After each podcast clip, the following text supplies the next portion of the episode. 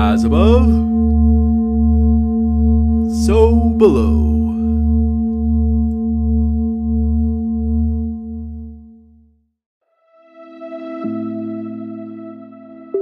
Welcome to Connecting with Coincidence. I am your host, Dr. Bernard Beitman, MD, psychiatrist who does psychotherapy. I mean, I study meaningful coincidences like synchronicity and serendipity because they're useful in figuring out how the world works, as well as helping people in their own personal lives making decisions and spiritually to grow. And I've been doing this as a psychiatrist, trying to use my experience and uh, training uh, to figure out meaningful coincidences. And I haven't run across too many people exactly nobody really, a psychiatrist who's doing something similar to me. And my coincidence story for today is just about such a psychiatrist, whom we will be meeting today in today's interview. I met Anna Yusim through uh, Krista and G, who were part of the Coincidence Project, and with whom I continue to have contact about meaningful coincidences. And Anna sent me her book, Fulfillment, uh, which is wonderfully written, and especially wonderfully written for me because her writing style is very much like mine. She's a psychiatrist. She's a clinician. She tries to make things happen positively for people. And she has academic training um, and she's very spiritual in her looking in her look at things. Well, she writes like me. She, as an academic, she's got lots of references in her book to papers and books, as I do. And she's got her own clinical examples from her own personal clinical experiences. That's what I did. But even more than that, she had a couple of examples of ideas that I had that I hadn't seen anyplace else. And as I've tried to be able to say about coincidences, if you experience something that seems weird, somebody else is doing it too. And that's what I have with Anna Yusim. She and I are doing something very similar. There's a mirror of my mind in hers and hers in mine. And one of the stories that she told in her book was about a woman who was choking uh, thousands of miles away while her mother was was uh, suffocating.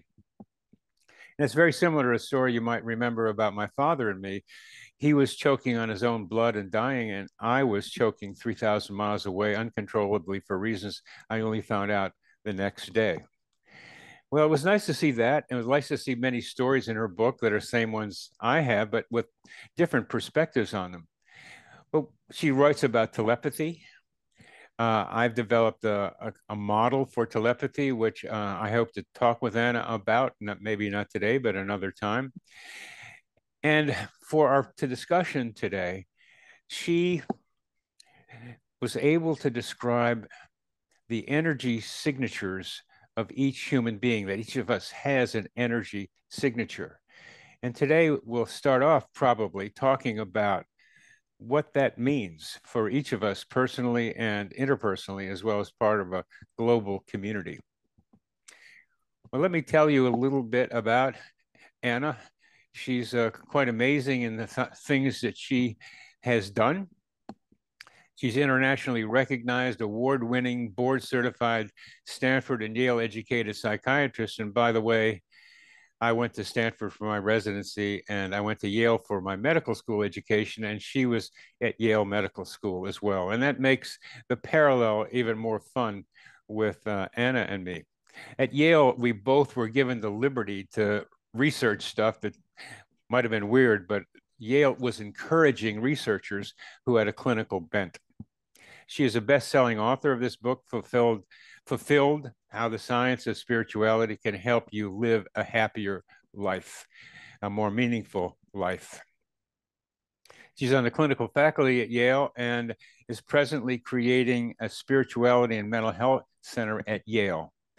She's got clients including Forbes 500 CEOs, Olympic athletes, A-list actors and actresses, and the chairs of academic psychiatry, academics departments at top universities.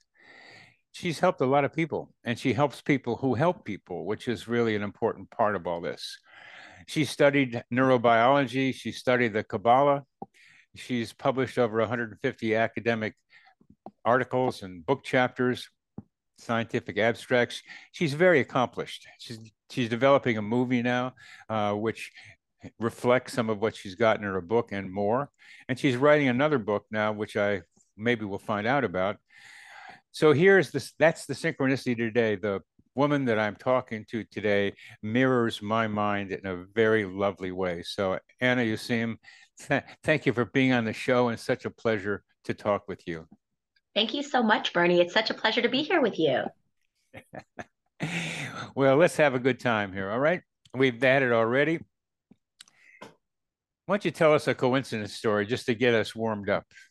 Sure, sure. You know, my famous coincidence story is what happened with one of my patients. This was when I was studying Kabbalah about 10, 12 years ago, and I was on a trip to the Ukraine. What, why don't you describe what Kabbalah is for those who don't know it? Yeah, so Kabbalah is a form of mysticism. There's Jewish Kabbalists, Christian Kabbalists, and it takes the ideas of Judaism, Christianity, and it looks at the mystical side of those ideas. If you look at, for instance, the Old Testament or the Torah as the law or the rules of how to live, the Kabbalah is the mystical commentary on those laws. And the book of Kabbalah, for instance, is the Zohar. The Zohar, which has the mystical commentary of the Bible, essentially. And another way to think about it, it's the ideas of how energy works in this world. Let me just turn that off if someone doesn't get it. It's okay. I can't hear it. It's okay. You can't hear it. Okay, good. Sorry about that. I, it's, this is this is all whatever. So don't worry about it. So anyway, those are very good descriptions of Kabbalah uh, to start off with, and that's that's all we'll we'll need for for now. But last night, this interviewer from Riverside, California, uh, the per, Persian Jew, studies Kabbalah. I mean, we started getting into that a little bit too. So we're there's something happening, at least the, from my perspective. The Kabbalah. I interviewed somebody uh, who's wrote a book called The Kabbalah of Light, um, who, who's in New York City. Um, so there, there's something here going on too, but let, we'll leave that alone. So let's go to one of your, coinc- your coincidence story. Sure. So my favorite co- coincidence story is I was on this Kabbalah trip and I was in the Ukraine. And that day we'd gone to the grave sites of many of the great Kabbalists, learning about their lives and what they accomplished um, during their time on Earth. And that night I went to bed and I woke up in a start feeling that something is terribly wrong. I didn't know what was happening, but I felt compelled to check my email. And as I checked my email, I saw an email from a patient who had written me literally one minute prior to the time that I'd woken up saying that he was feeling suicidal. By virtue of having gotten that message, I was able to call my patient and in real time, literally and metaphorically, talk him off the ledge. So, had I not received that, would my patient have been okay? Perhaps we just don't know. But the fact that that happened was so powerful and important to both myself and my patient. And to me, this made me start thinking how is it that I was 5,000 miles and seven time zones away and yet still got this so called message from my patient? Was it just a random coincidence that I was able to wake up at that moment, or was there something more? Of course, there's something more. Uh, you know, the my choking with my father I mentioned earlier. The the many stories that you wrote in your book uh, about such things, and I call that simulpathity. The the feeling the, of the pain of a loved one or the stress of a loved one at a distance, and that's five thousand miles, is pretty good. So we have to wonder how that happens. There's enough data now to say simulpathity is real, and we like it because it's it's clinical. It's uh, it's it's something that goes on between a patient and a doctor, but also between people who are emotionally connected with each other. That's a key part of how of the, a correlate of how of how that happens. So, why is that your favorite story, Anna? It's my favorite story because it had a profound effect on both myself and my patient, and because it was so interesting in that something happened to me. I woke up and I got a so called telepathic message about somebody that I care deeply about, but who was also so, so far away. And this idea of how interconnected we are as human beings across distances and also across time. So it makes you think about time and space and the continuum of time and space and really put into um, perspective are we really separate from the people who are 5,000 miles away, or are we on some other level completely connected and distance really makes no difference at all? I think uh, we can talk about whether it makes a difference or not. Uh, I think it probably does, but not a difference that seems uh, like a difference right now because it happens around the same time. But that that the idea of being connected has been said many many times. So what I'm trying to do, and I think you might be trying to do, is not whether we're connected. We are. We are part of something more. The, a greater mind, as some people call it, but I prefer to, to do our mental atmosphere. That it's just that it's it's still contained here within uh, what we know about Earth. There's more out there, uh, but it's enough complication for me being right here, and this psychosphere is where these connections can be monitored and examined, and I think uh, probably tested uh, if when we figure out that what the model might be. So you you you profoundly knew telepathy exists, that people connect like this way, and there's some connection between people and obviously between you and your patients as with me and my patients there's telepathy that happens there as in your book you were describing and other people having it too. Um, but i mentioned to you a guy who's a psychoanalyst whose patient was writing a novel that was mostly about him but they never really found out until much later. Something like what you were what you described but much bigger so th- this is really fun. I mean, this is like uh, being in a playground and saying, "Hey, look over here! what what I found." is like, "Hey, what is this?" And you pick it up and go, "I don't know what it is. What do you think it is?" It's kind of like playing around with it. That's what I like about it. It's a, it's just a lot of fun because in its adventure of discovery and wonder, um, based on curiosity, and so that's what you've got. So one of the things that I loved about your book, among many, um, is um, the idea of an energy signature, that each of us has an energy signature, kind of like a fingerprint. So we're vibrating in a certain frequency, but I think there's a lot of characteristics, like a lot of like resonating patterns within resonating patterns that make our energy sig- signatures kind of unique, kind of. But there are other people who have energy signatures very much like ours. A very good friend of mine and I, just when we first met, um, she, she put her hand over around where my energy pattern was and she's and can put it back to her energy field and she said it's the same. It's the same. She's a pisces i'm a pisces born two days separate from each When's other. when's your birthday? February 27th Mine's the 23rd. oh, so you just made it after Aquarius. So, well, that's, I mean, I'm thinking about having a Pisces party. Uh, uh, I'm in. well, you're going to come? I'm in. Yeah, why not? okay, why not?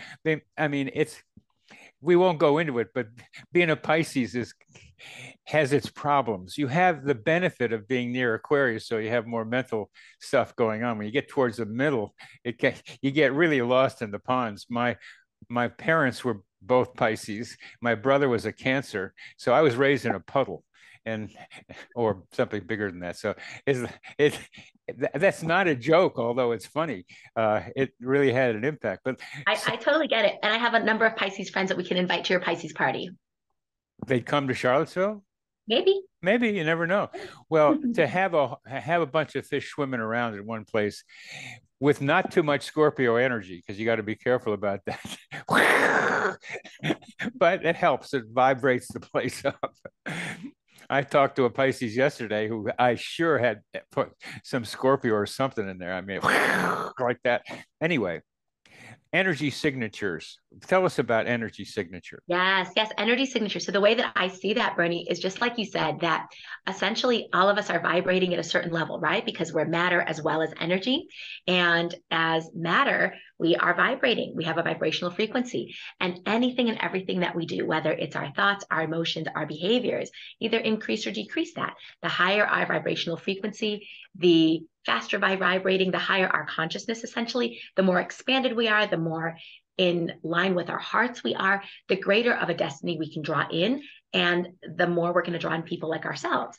And then every now and then as we fall down, as we go down a rabbit hole, as we, you know, uh, go into regret, despair, sadness, fear, all the manifestations of ego that can take us down rabbit holes, then our vibrational frequency falls and we draw in destinies and individuals and experiences that are a little bit lower.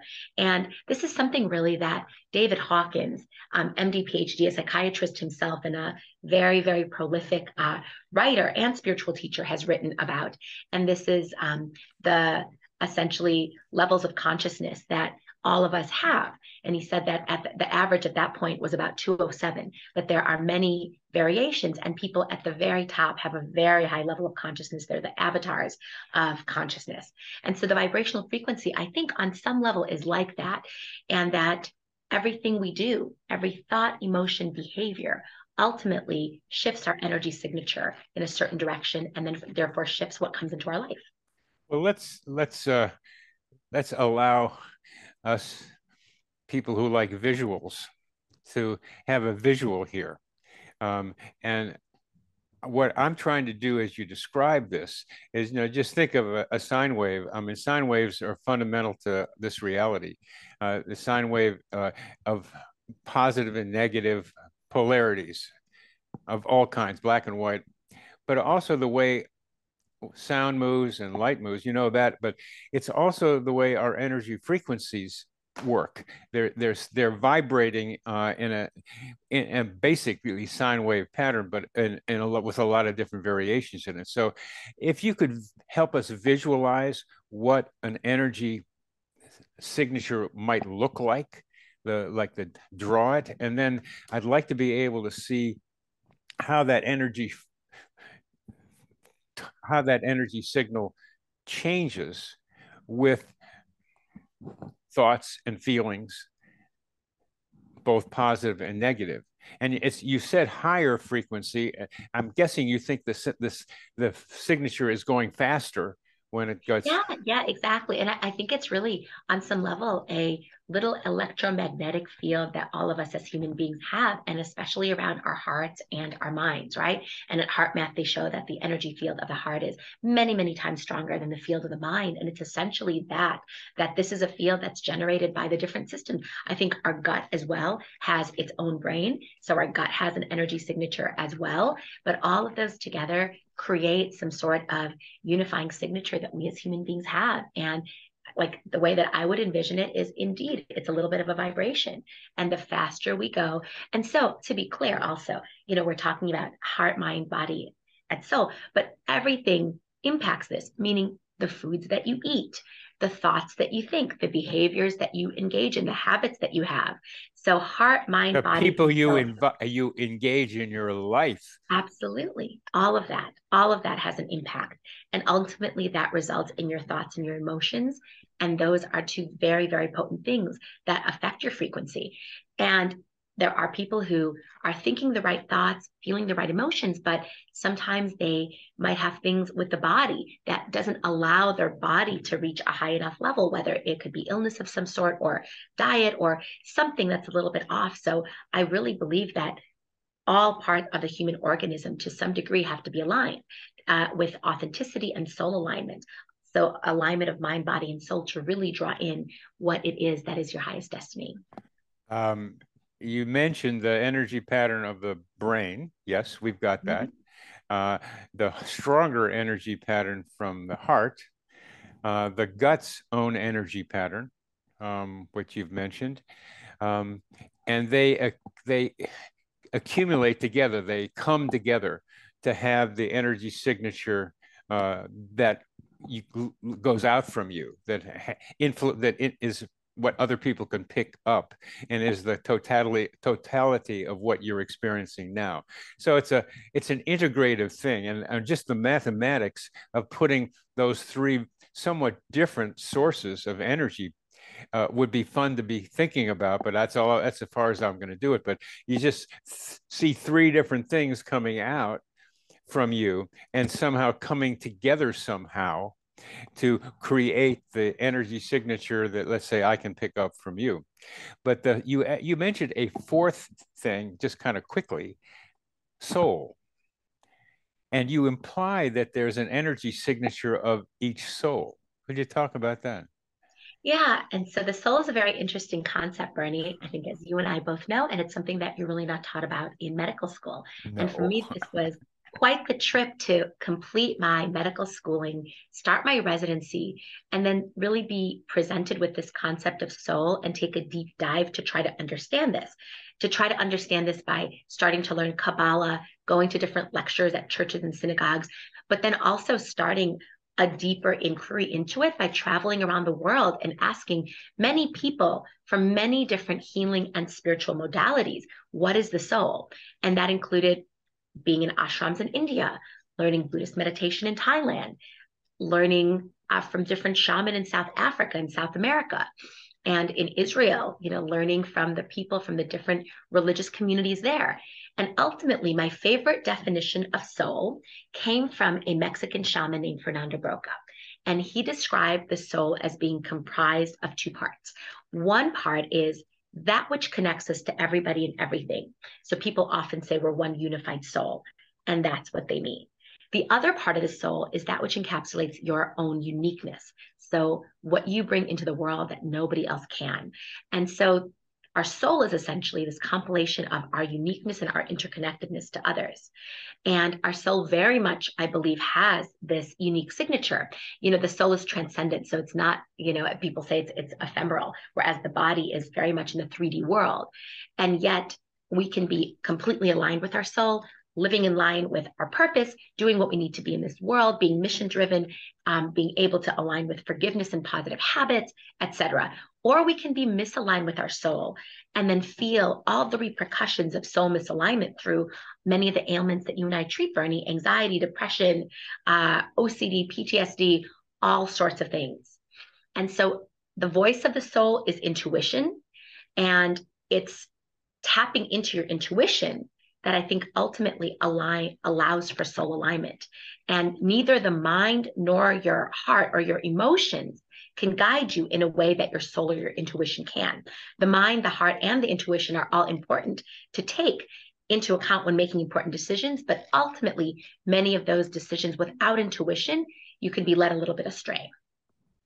We need to define intuition, and we're not going to do it now. Uh, it's a grab bag of many different things for many different people, and I, I, it's it just needs it needs better. It's a it. I'm glad to hear so many people talking about it, but when I hear them talking about it, it's still a, a oh stuff comes out of there. Oh, but anyway, you understand what I'm asking you is that you suggested or seem to suggest that our soul also has a vibrational frequency.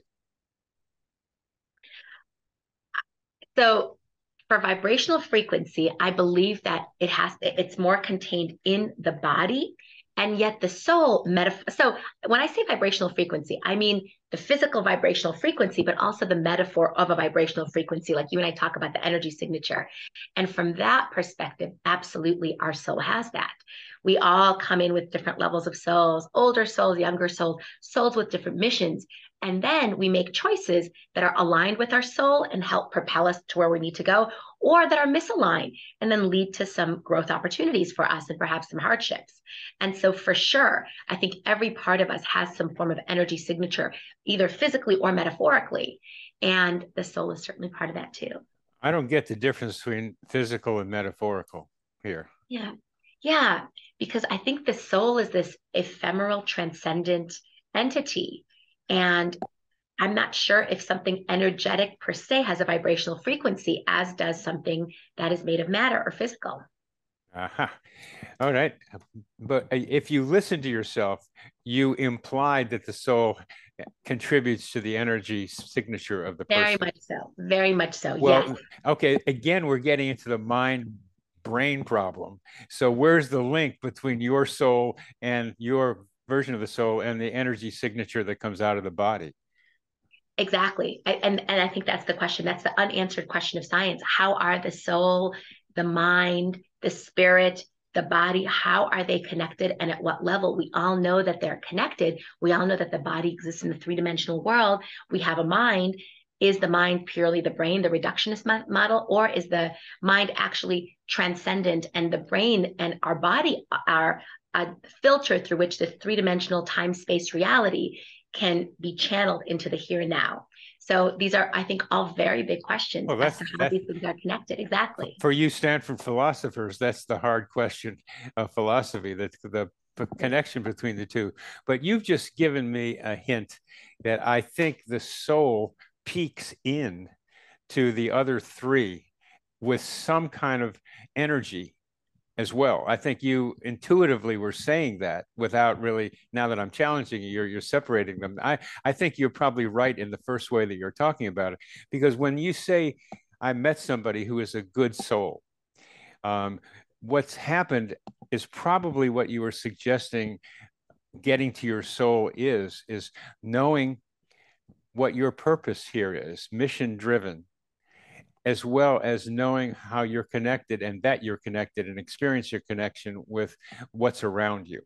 Those two are essential parts of being a soul. I think that's a great definition. Going to Mexico and coming up with that from it, nice and simple. That's the kind of clarity us dumb Yale people need to have because we want to be able to understand it. And and part of the fun of uh, being smart and going to good schools is you can ask dumb questions, and that's what we're doing right now. They're not dumb. They're just like, I don't know. So I can ask because I know I can ask questions sometimes that are, are useful for trying to figure out things. So I think I'll, make, we can see what you say about this, but what I'm interested in so much as a clinician for humanity is to be able to help people do what you just described the soul is intended for purpose individual purpose and individual connection to the greater something or other. And being able to somehow psychotherapeutic spiritually synchronistically which i think coincidences can help with that helping people get to being in contact with and expressing their soul is going to have a major impact on the energy signature. Absolutely and i think that the soul is one of those things, Bernie, that we never see. Like we see the body directly. I see you, you see me. We don't see the soul directly. We see the soul through inference. We see the soul by virtue of the consequences of somebody's life, which then enables us to deduce how aligned or misaligned they are with their soul. Exactly. Exactly what you said. Well, I'm getting so that I think I can pick up right from somebody. It's not a metaphorical. It's not indirect. It's really right there. Uh, and and the more I'm able to be in my soul and my purpose, the more that, as you know, elicits that response from other people. Uh, and that's part. Sometimes it's quite surprising. I, am just being myself. Oh, oh, oh what? so yeah, and, and I know what you mean with that too, because you know, especially now, I think things are so much more telehealth. But I remember when I would see patients in an office for many, many hours a day for many years, you can come in and after a patient would leave you you don't just have the, what the patient told you and they're presenting complaints you have the gestalt you have the soul of the person. You know what their issues are you know what their struggles are. You have 20 different frameworks through which to interpret them. You really feel like you see their soul. It's very deep but you don't really see their soul because what does the soul look like? But you feel their soul. You, you feel it. you yeah. feel it and that's real. yeah. that's real too. It and that's feeling it i know with your with your heart your your body. Maybe all three of the modalities you're talking about are the way you pick up somebody's soul. So that was the soul uh, digression that i love uh, it i love it. I think it's so it's, it's so right. Like how do you no one's ever asked me how do you conceptualize someone's soul? How does it what does it look like? How does it connect to the mind and body? And those are the key questions really of science and that you and i are pondering. That's what we're pondering. Mm-hmm. That's what Yale wants us to do: answer, ask the questions that they're they don't know how to ask. Mm-hmm. Um, okay, so what I want to go to next is I'm thinking something, and that does something to the, or I'm feeling something. I'm frightened, or I'm having a good time doing something, and my energy signature changes in what you're calling frequency and i'm i believe that you can go faster or slower but i think that's a crude approach to it i think there's i think it changes some the energy signature i think not just in frequency but in something, and I can't really put words on it. What do you think of that? Absolutely, absolutely. Yes, like what actually happens. Yeah. And I think, I mean, is it our soul? Is it our heart? Is that the electromagnetic frequency of our heart changes and therefore we're able to create shifts in? I mean, this is, you know, I've gone to a lot of Joe Dispenza retreats lately, and he talks about this concept of heart brain coherence. So getting your heart and your brain into coherence with each other and that that somehow healing the body and what he creates in his meditation retreats is this very powerful field, a very powerful field of like the 2000 people all meditating together. And a lot of these people then have healings and some people miraculous healings from incurable diseases. And the way that you do it is you let go, you get into your heart, you feel great love. And that love, your heart opens so much, you release so many endorphins, so many natural healing chemicals that your body then heals. So it's very, it's a very powerful concept. And I've certainly seen people like that heal themselves from incurable cancers. Wow. And it's it's opening your heart to the love that's already around you and that's what the meditation is able to help people do.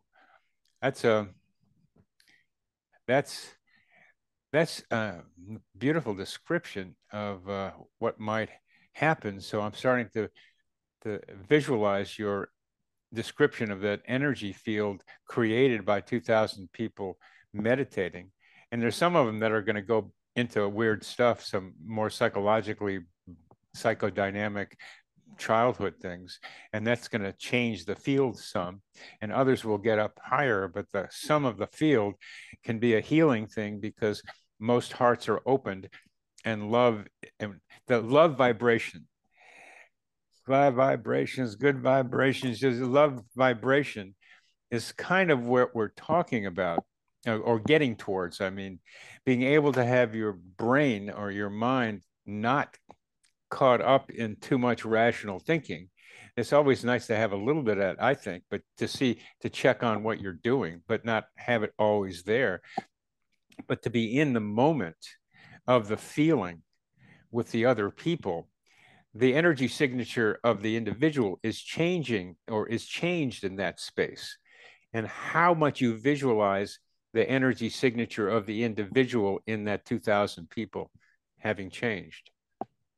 Yeah absolutely absolutely. And how do you visualize that? I think it's um, like I, I, know what happens to me in those and i've gone to five or six of them.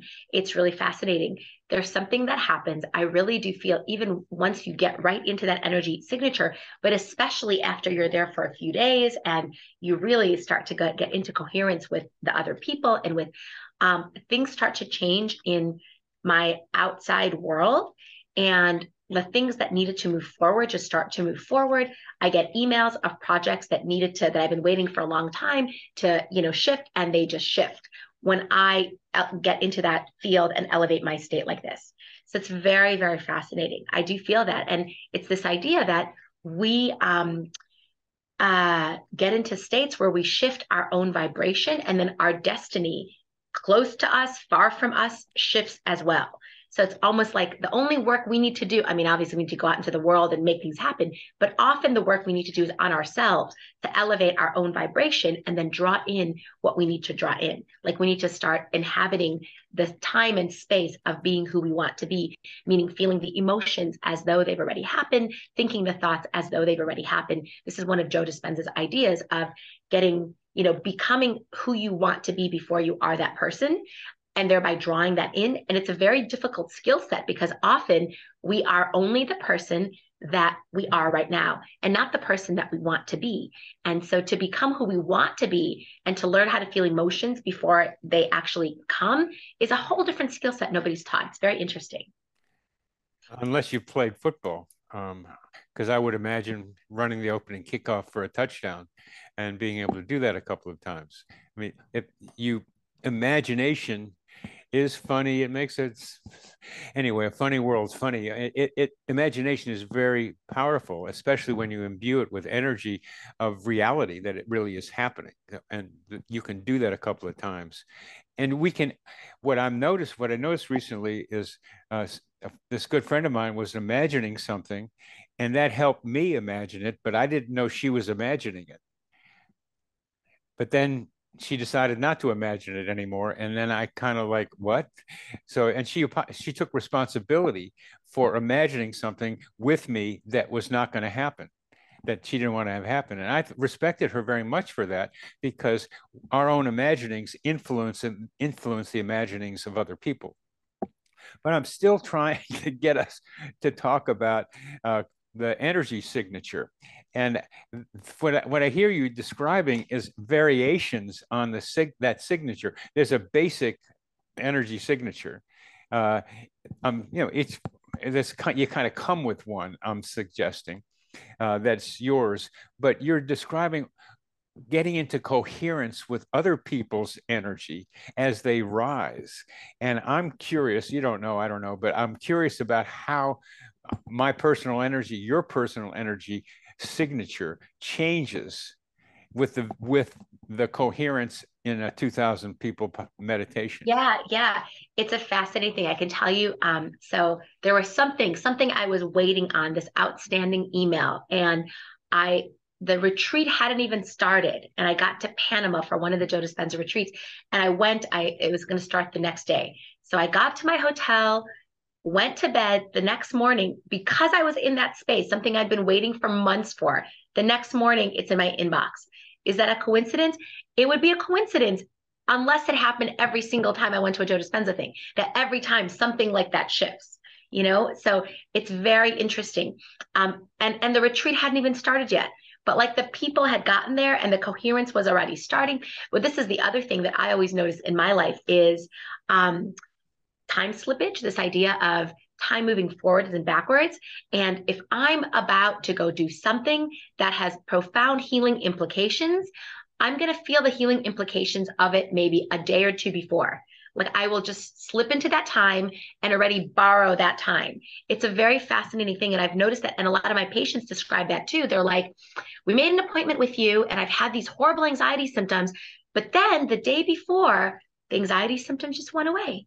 And, you know, and I've had numerous patients say things of that nature. And of course, you can say, well, that's because you've decided to finally deal with your anxiety symptoms and made an appointment and we're going to talk to me. And you knew consciously and subconsciously that that was going to be the case.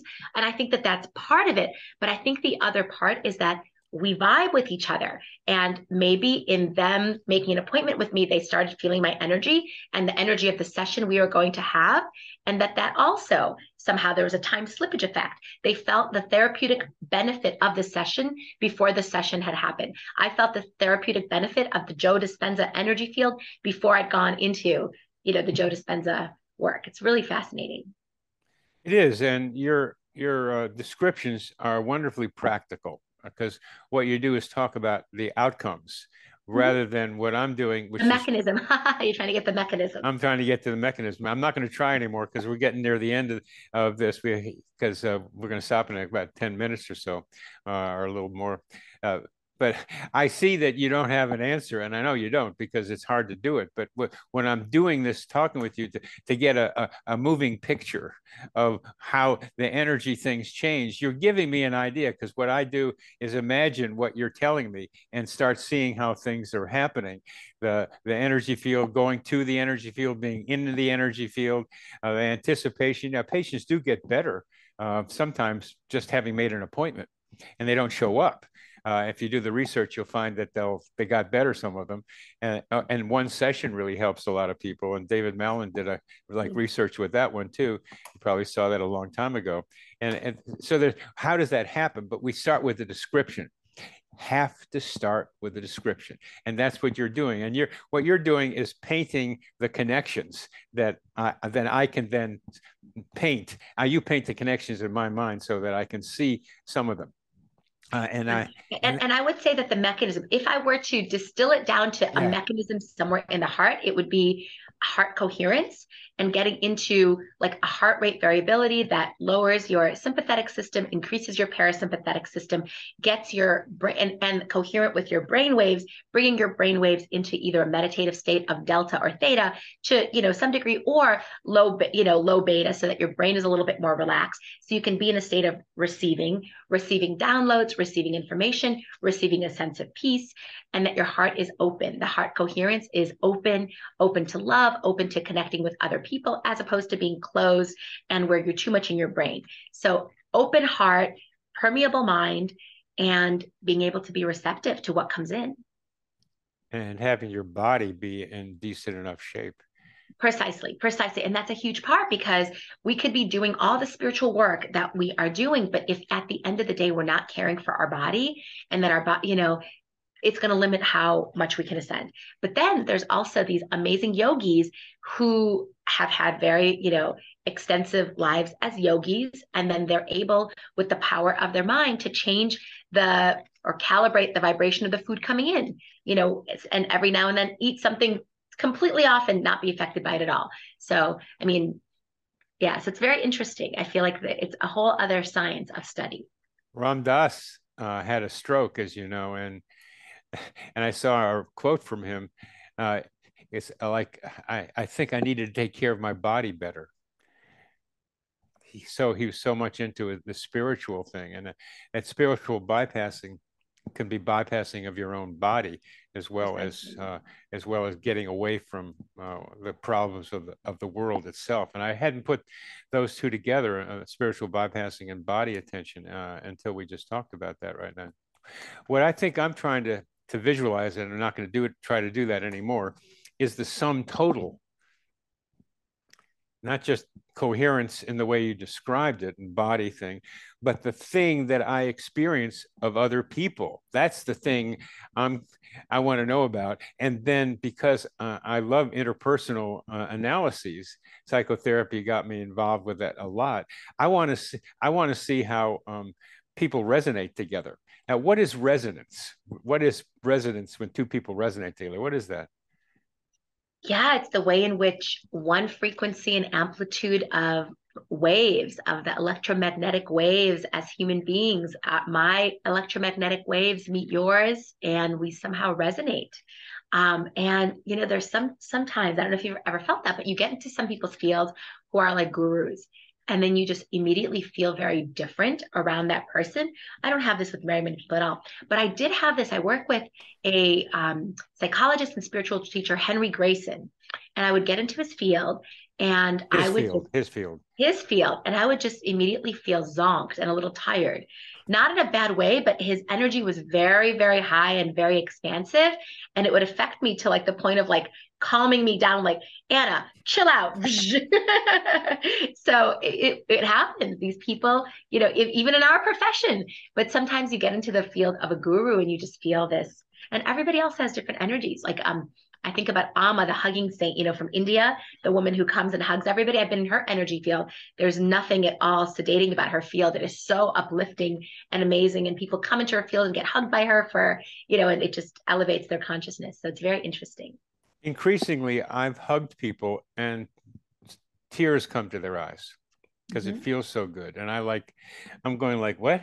What, what's going on here? And so it's a reflection of some kind of change in me that allows that to happen. One one guy hugged me and then he went away and he says, "I got to get some more of that." So come back and hug. They're they're getting something, and and I wonder if sometimes, in that case, where that was an energy vampire thing, as you were described nicely in your book too. I'm so glad you bring that phrase in.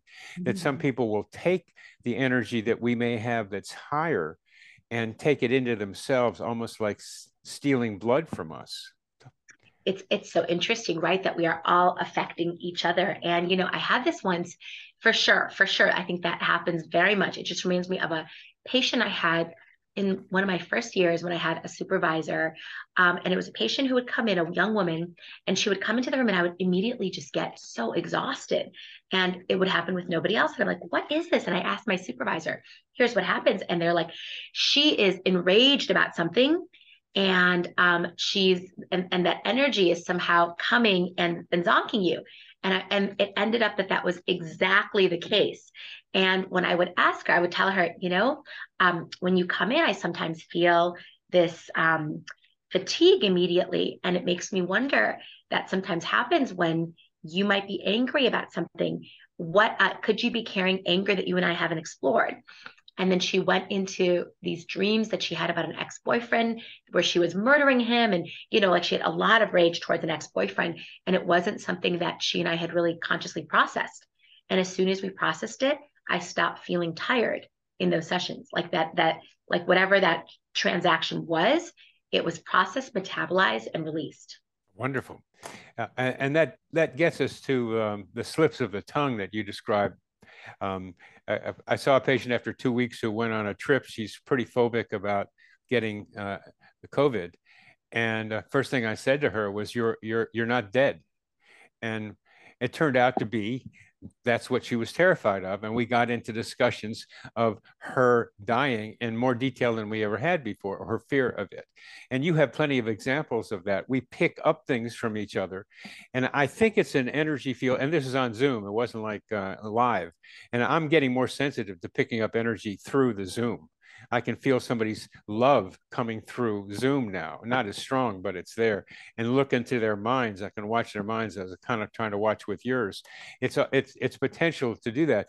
But we we enter into these, I'll call it with you, electromagnetic fields that contain energy and information. And because we are open as therapists and curious and wondering and want to see what's going on with them, we pick that up and then it comes into us in some form that we can translate. Sometimes we know what it is. Sometimes we have to get a supervisor for it. And sometimes we don't know what it is, but it blurts out of our mouths and there it is. And the patient can then confirm it. And that's part of what I'm trying to talk about with you is the is the what happens in the energy fields between people. And that's what we've done pretty well with today. Absolutely. Absolutely. It's fascinating. Yes, exactly. To be able to to feel people. And this is a whole new thing, Bernie, to feel people through Zoom, a whole new skill set, right? Or through the phone. Yeah.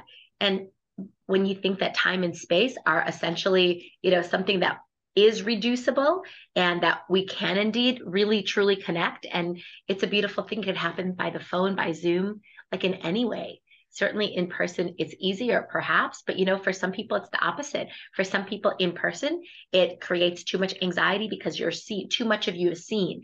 And having these levels of um, boundary whether it be by zoom or by phone actually enables them to be more vulnerable authentic and true to themselves and to the therapy. Absolutely. And sometimes just answering uh, questions from a robot is easier for them too. But uh, yesterday yesterday i was talking to a guy uh, near Auckland Museum, um, New Zealand, on Zoom, and uh, he lives in a, a, rainforest, and he he showed me the trees on Zoom, and I could feel the trees. I was just there, immersed in it, and that's an example of what you're talking about. Once you're open to the possibility, you can be many different places. And I think of this thing as techno mimicry, where technology mimics what our potential is, as well as we can Wright brothers learned how to fly by looking at how birds did it, but also technology anticipates the future of what human beings already can do. So I think we have to you have to get going to see a patient, and uh, there's more for us to talk about someday. But I think we'll we'll end we'll end this we'll end right here uh, and uh, recognize that hey Anna, we got more to talk about. We have so much more to talk about, Bernie. I so enjoy this, but I love that we've planted the seed, which will grow into a big, big tree eventually. And this is beautiful. Thank you. And thank you for the work you do and for what you're bringing into the world, Bernie. And may I mirror that back to you. So, au revoir and shalom, Anna. Thank you. Thank you, Bernie. Likewise. This psychosphere is our mental atmosphere like a hologram